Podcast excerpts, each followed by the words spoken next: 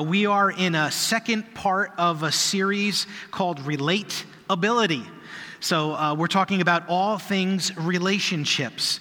And of course, we know that, you know, th- this isn't. Um, you know, this isn't marriage seminar, although this will help marriages. This isn't um, how to win friends and influence people, uh, although this will help us uh, grow godly friendships. But it, it's a much bigger picture than that. It's an acknowledgement that the only thing that comes with us to heaven is the relationships that we build and we sow into on the earth. And so, building relationships is of utmost importance. And uh, God gives us uh, lots of wisdom and perspective on how to cultivate health into those relationships. And boy, Pastor Ralph, uh, I just so loved what he shared last week. He kicked us off on just the fact that we need relationships. And now, um, for me, I, I, always try to come up with a, a, a, title that's not bland. So, hopefully, this isn't bland. But uh, this week's title The Dynamic Duo of Long Haul all relationships. Uh, so we're, you know, duo, we're talking about two things that are essential for long haul relationships. And actually, in this dynamic duo, we'll look at one this week and one next week. Uh, but, you know, we're, we've been in a period of, you know, a year plus where there has been forced isolation and distancing because of the pandemic and regulations and all that stuff. And then, you know, on the flip side, there were relationships that all of a sudden had much more time together than people were used to having. And, you know, depending on the state and the welfare of those relationships, uh, that could be extra strain on them. You know, for instance, I remember early on in the pandemic, uh, I remember seeing posts on Facebook and people sending cards to teachers uh, because they were becoming, they were forced to become at home uh, teachers, parents were and they were realizing, I don't have the gift of teaching. God have mercy on me. I'm about to, you know, pull my hair out trying to teach my kid. Oh, a fresh appreciation for the, the job that teachers have in the day to day, right? I think there was a, a fresh appreciation there. But what I'm saying is whether it was the, the isolation or just the cramming of time that people weren't used to, there's been all kinds of strain that's been placed on relationships.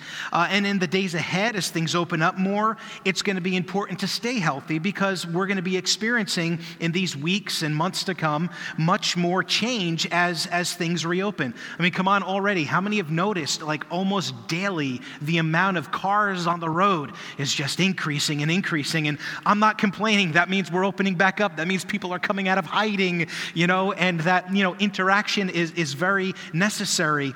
Uh, but there's going to be opportunity, all kinds of opportunity to reforge relationships.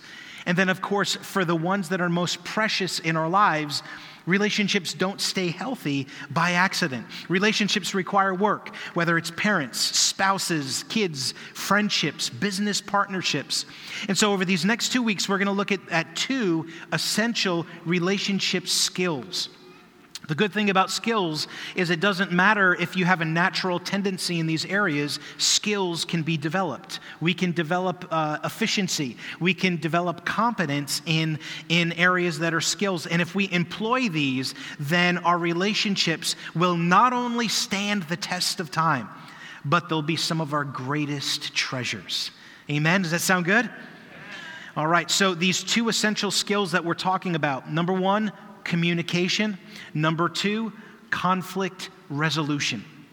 You know, the importance of maintaining communication and the importance of, of knowing how to resolve conflict. Relationships come from the heart, but we can apply healthy skill patterns that will make sure that we keep those things, you know, uh, just, just as healthy as they can be. So we're going to talk about each one from a biblical perspective. But again, remember a skill, uh, the definition of a skill, it's the learned ability to perform an action with determined results. So I'm going to learn some things that as I do these things, it's going to bring a determined result, which is health and it's going to be life giving. Uh, so let's talk about communication. Today, we have so many forms of communication, don't we? Email, Instagram, Facebook, Twitter, Snapchat, texting, phone calls, voicemail, Skype, FaceTime, Zoom. And I didn't even start exhausting the list. Hey, how many here, how many online do you still handwrite letters or cards? Anybody? All right. Oh, man, that's really good to know. That's become a lost art these days. I know for me, uh, you know, for, for, for years, when we would have first time visitors, we would send a letter and I would sign at the bottom. And then, you know, we made the decision I, I want to handwrite a letter. You know, it really, really came to realize, man, that's, that's kind of unique these days. And I, and I know many of you that have been first timers over the recent time have commented, hey, that was nice to get a handwritten card, just a, a handwritten welcome. So, uh, you know, with all these other things, nothing can replace just taking the time uh, to put a little care in, right? Uh, and we would think with all of these forms of communication, our relationships would be healthier and stronger. But in today's culture, we'd rather email than meet, and we'd rather text than talk on the phone. Um, so while we're communicating more, we may not necessarily be building relationships as strongly. We might have more information about one another, like the picture we saw on Facebook of what you had for dinner last night and how beautifully plated it was you know, and we awed over that, you know, but, but that, that, that can also mean that there's less substance and depth to the relationships, if that's all there is to it. So, communication is a key to the health of any relationship and to the longevity of any relationship. High levels of communication and conversation in interaction lead to high levels of trust. And the bottom line is we can't have strong relationships. Tr- relationships are built on trust. So, the greater the communication, the greater the relationship, you know, because our carnal nature tends to think the worst, believe the worst, and expect the worst. When communication hasn't happened, we can connect the dots, you know, in a wrong way. I had a mentor tell me uh, er, year, years ago hey, remember, communication is so important because what people aren't up on, they're down on. There's just a natural tendency. Well, why did we do that? Well, what does that mean? What's the purpose of that? And I realized that at, at the church, communicating with leaders, and so many times where I catch and say, oh man, because I didn't communicate, now that they were left to try to figure that out. And, and sometimes it's just easier to be suspicious. You know, it's like a mother was away all weekend at a business conference, and during a break, she decided to call home collect. This is back in the days where we would call collect, right? So her six year old son picked up the phone and heard a stranger's voice say, We have Marcia on the line. Will you accept the charges? And frantic, he dropped the receiver. He came charging outside and screamed, Dad, they've got mom and they want money right? We just always go to the, you know, when we don't understand what's going on, we'll go to the negative. So, hey, in just a minute, we're going to look at a biblical prescription for healthy communication. But I, want to I want to pave a little more of a picture and have us understand that some of the pathway that relationships will take and where we uh, ultimately want to go. And I'm using something I want to give credit to Gary Chapman. Uh, he's very famous for the book The Five Love Languages. How many have ever read or heard of the book The, the Five Love Languages? Really, really great. Uh, so he's talking about you know in context of building godly friendships. He puts it on five or godly relationships. He puts it on five levels of communication. Level one is hallway talk. That's fine, how are you? You know, just uh, this level involves surface talk, the nice, polite things we say to one another throughout the day, um, the expected things. Such statements are not uh, in and of themselves totally useless. They're positive and they acknowledge the other person present. However, there are some people that never get beyond this first level of communication. Level two is reporter talk. It's what he calls reporter talk. Just give me the facts. So, this level in, involves only who, what, when, and where. You tell each other what you've seen and heard and where it took place, but you share nothing of your opinions or your perspectives about the events. Level three, this is intellectual talk. Do you know what I think? Let me share what I think. Uh, here now, we're sharing our opinions our interpretations, our judgments about the matter. We're letting another person in on how we're processing the factual information on our minds. So that's level three. But then when you go to level four, this is emotional talk. This is, let me tell you how I feel. We move from, let me tell you what I think, to let me tell you how I feel. We share our emotions and how we feel about things. I feel hurt, disappointed, excited, angry, happy, sad, bored, uh, lonely, whatever it is. Uh, these are the kinds of feeling words we use on this level. For most people, sharing feelings is more difficult than sharing thoughts. Would you agree with that statement, right? When we get to opening up and sharing our heart, now there's a little more risk involved. There's, we're, we're, we're opening some vulnerability here. And here's the thing the distance between level three and level four could be a giant step. And we risk much more at this level when we communicate. And the good news, though, is that we also have the potential for entering a higher level of communication. And that leaves us to the last one that, that Gary identifies here, level five loving, genuine truth talk and this is hey, let's be honest.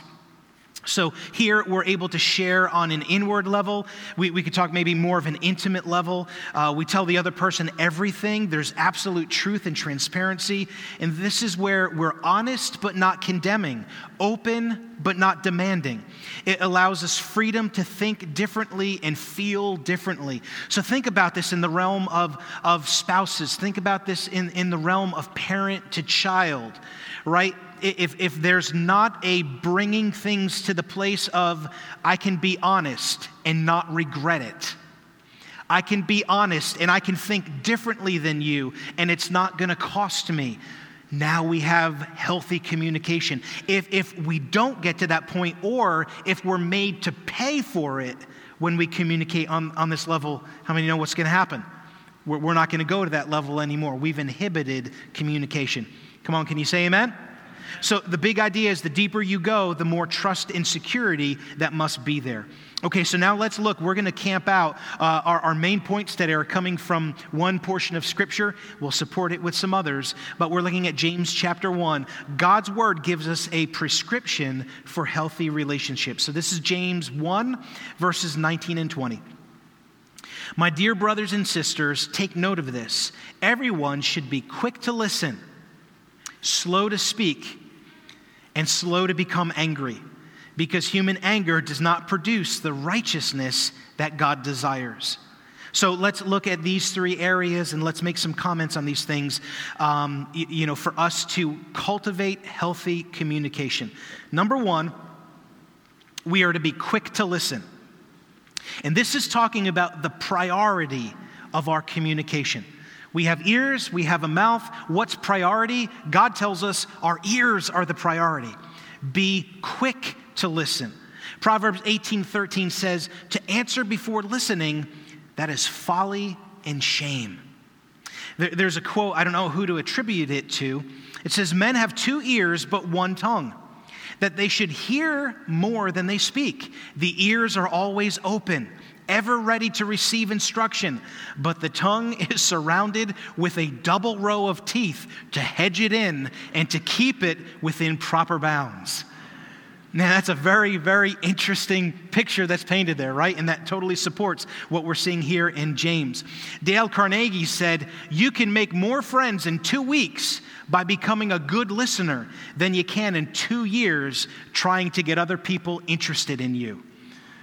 Again, wow, the power of listening to others. So I'm going to get very practical in this message. So if you hear some areas where you're saying, hey, I could use some polishing up here, or I could, I could use some, some points on some steps I can take, well, we're going to look at it in each of these areas. So, how to listen. First of all, most of us only grasp 20% of what the other person said. And hey, can we be honest? That's on a good day where we grasp 20%, right? So here's some things that we can do and how to listen. Number one, concentrate. Do you feel listened to when the person on the other side is looking down at their phone and fingers are flying? Right? You know, so so concentrate. We can put our focus and our attention on them, putting away the electric devices, removing all distractions, and, and even relocating to a quieter place if necessary. Number two, we connect engage the other person with our spirit, soul, and body, right? That's, that's you know, we're a three part person. You know, how many know it's not going to go well when you say, I need to talk to you, and they say, okay, what? You know, so, you know, the words were spoken, but man, there was engagement that's saying, I'm really not here. Or, or uh, yeah, sure, go ahead, whatever you want to say. Uh huh, uh huh, uh huh. You know, these are all things so we can engage physically by giving them undivided attention. We can listen with our mind, trying to grasp, and then with our spirit, man, fruit of the spirit, really trying to discern in Christ, right? Hearing involves just the ears, where listening involves the heart. So we can engage with the eyes, watch for nonverbal cues, like I just mentioned uh, gestures, tone, facial expression, inflections, body language, all of that stuff. And then the third thing on listening is we can consider, consider their point of view. Consider yourself in their situation. How would I feel in their shoes? Their feelings, their thoughts, their emotions. And then be patient. Allow there to be silence. How many find yourselves too quick to finish the other person's sentence? You know, or, or if, if they're pausing, trying to help them, maybe I'll tell you what you're thinking rather than just giving the room for them to unpack it, right? So quick to listen, that's number one. Then, number two, slow to speak. So this has to do with the pace of our communication. So we talked about our priority is to listen, now slow to speak. This is the pace of our conversation. Margaret Millar said, Most conversations are simply monologues delivered in the presence of a witness. Wow.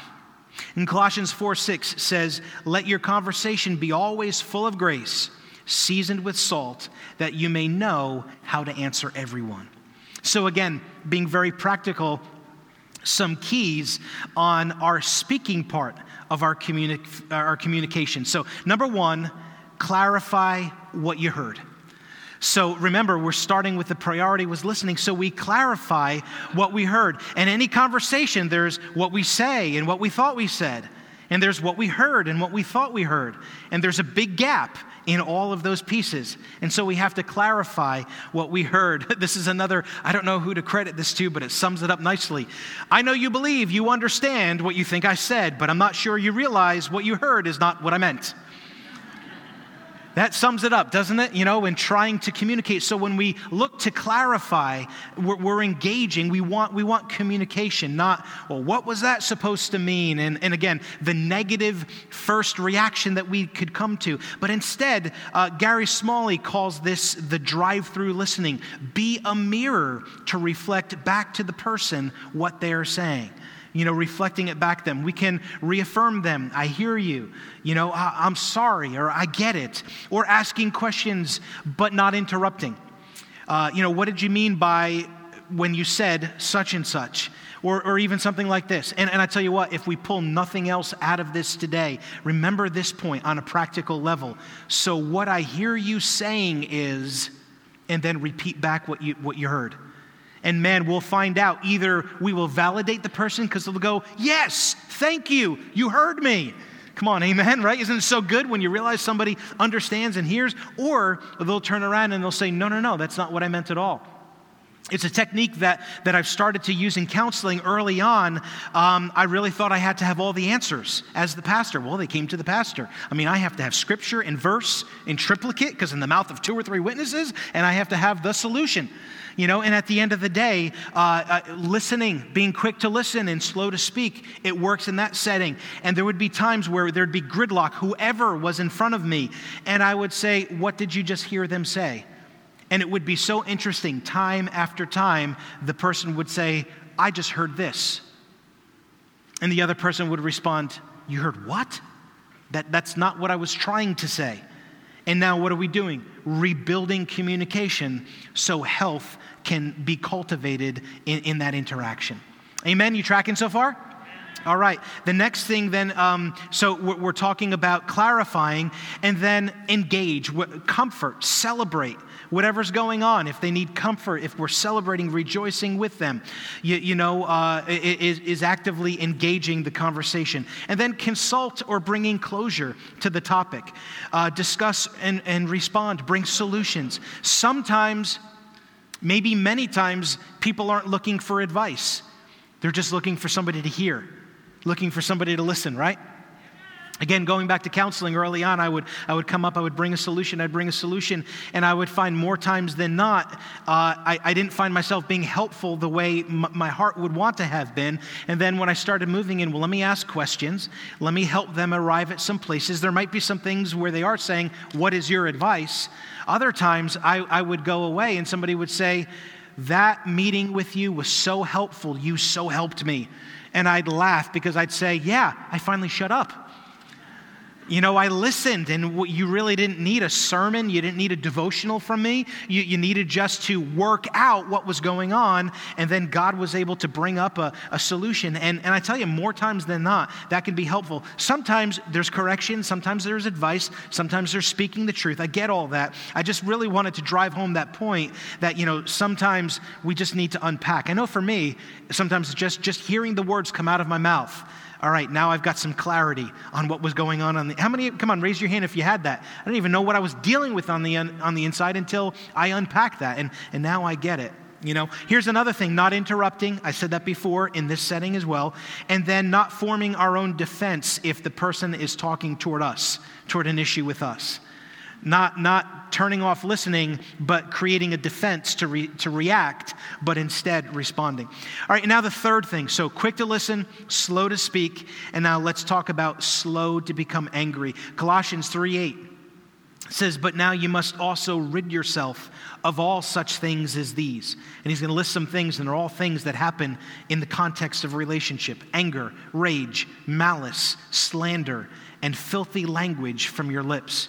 Man, I heard an eruption of filthy language outside my window of my house yesterday. And I'm like, what is that? And where is that coming from? And why am I hearing it? And it was a family conversation that was happening outdoors that shouldn't have happened outdoors. And based on this scripture, shouldn't have happened the way it happened right? But this is, you know, this is preaching to believers. And hey, believers, these things should not be a part of how we relate and communicate. So, slow to become angry, this is speaking of the attitude of our conversation. The attitude of our conversation. Proverbs 15, 18 says, A hot tempered person stirs up conflict, but the one who is patient calms a quarrel. We don't want to be hot headed, we don't want to be hot tempered. Right, right? And the good news is the fruit of the Spirit. This is God's work. The work of the, the Holy Spirit worked out in our spirit is patience, uh, in, you know, in, in these settings. So anger causes us to act and react in ways that we normally would not. It blinds us to the needs and the wants of others. To just lighten it up a little bit here, I have an amusing uh, illustration. A married couple had a quarrel and ended up giving each other the silent treatment. Two days into their mute argument, the man realized he needed his wife's help. In order to catch a flight to Chicago for a business meeting, he had to get up at 5 a.m. Not wanting to be the first to break the silence, he wrote on a piece of paper, Please wake me up at 5 a.m. Well, the next morning, the man woke up only to discover his wife was already out of bed, but it was 9 a.m., and his flight had long since departed. So he was about to find his wife and demand an answer for her failings when he noticed a piece of paper by the bed, and he read, It's 5 a.m., wake up. Mercy. We can be stubborn people, can't we? Anger makes us do goofy things, right? So we want to get off the escalator. When things get heated, we want to commit ourselves to not escalate. Finish the conversation when you can speak calmly. And, and when we talk about resolving conflict next week, resolving conflict is a big deal. Do you know so many folks don't resolve it? They just let it fester. And that's the worst thing that can happen to a relationship. But sometimes resolving, we all know when we're at a point where we're saying, I am no longer a, a productive component of this conversation. I need a timeout. Let me cool off and let's come back together when, when our heads are, are, are, level. That is totally acceptable. Thomas Jefferson once said that when he got angry, he would count to 100 before he, I'm sorry, I just gave my punchline. He would count to 10 before he responded. And when he was really upset, he would count to 100. So, good wisdom to just pause and wait. So, hey, as we close this message up, message up here today, you know, uh, again, our relationships, it's the only thing that follows us to heaven. You know, relationships, a great visual picture of relationships is the garden. You know, when you see a beautiful garden, whether it's a flower garden, a vegetable garden that's, that's yielding really great, uh, you, you know, harvest, that's been done intentionally. There is no beautiful garden that happened by accident. There is no long haul healthy relationship that happens by accident. Every relationship is going to need to employ communication.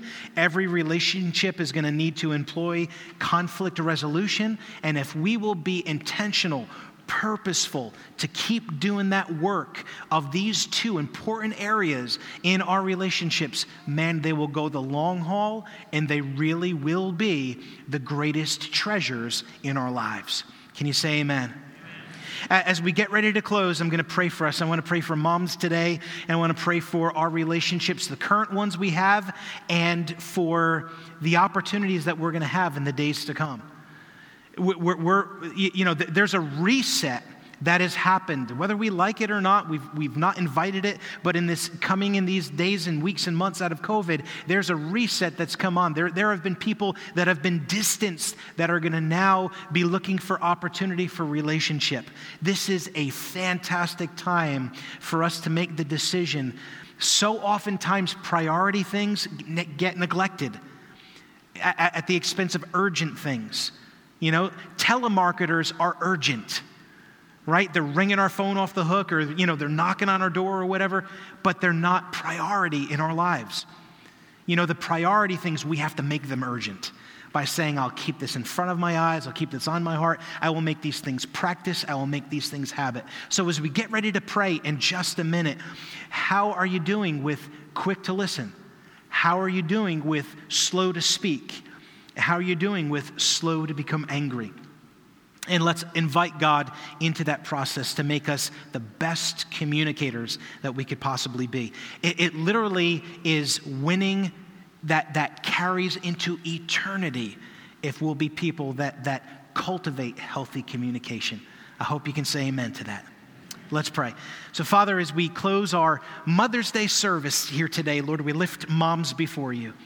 God, we pray your blessing. We pray multiplied blessing poured out on moms all over this place, watching online, all the moms represented in our hearts in this room. God, we pray that you touch them, that you'd fill them with your spirit. God, that you would revive, renew, revitalize them in whatever ways needed, blessing upon blessing to our moms, we pray in Jesus' name. And Lord, as we've spoken about relationship and communication, Lord, again, whether it's family, whether it's colleagues, work, business, friendships, whatever areas, God, we're, we're asking for your grace, we're asking for your help in this area of communication. Lord, I pray that we would see how important and vital this area is. Lord, show us what good, healthy steps we can take from what we heard today to be greater, healthier, more steady, more faithful, more consistent in communication. Show us how we can be intentional, Lord. And Lord, we pray your blessing not only on current relationships, but Lord, the ones that you would bring down the road in these days to come. Lord, whole new opportunity before us. May we be great stewards of these opportunities. God, it's in Jesus' mighty name that we pray. Amen.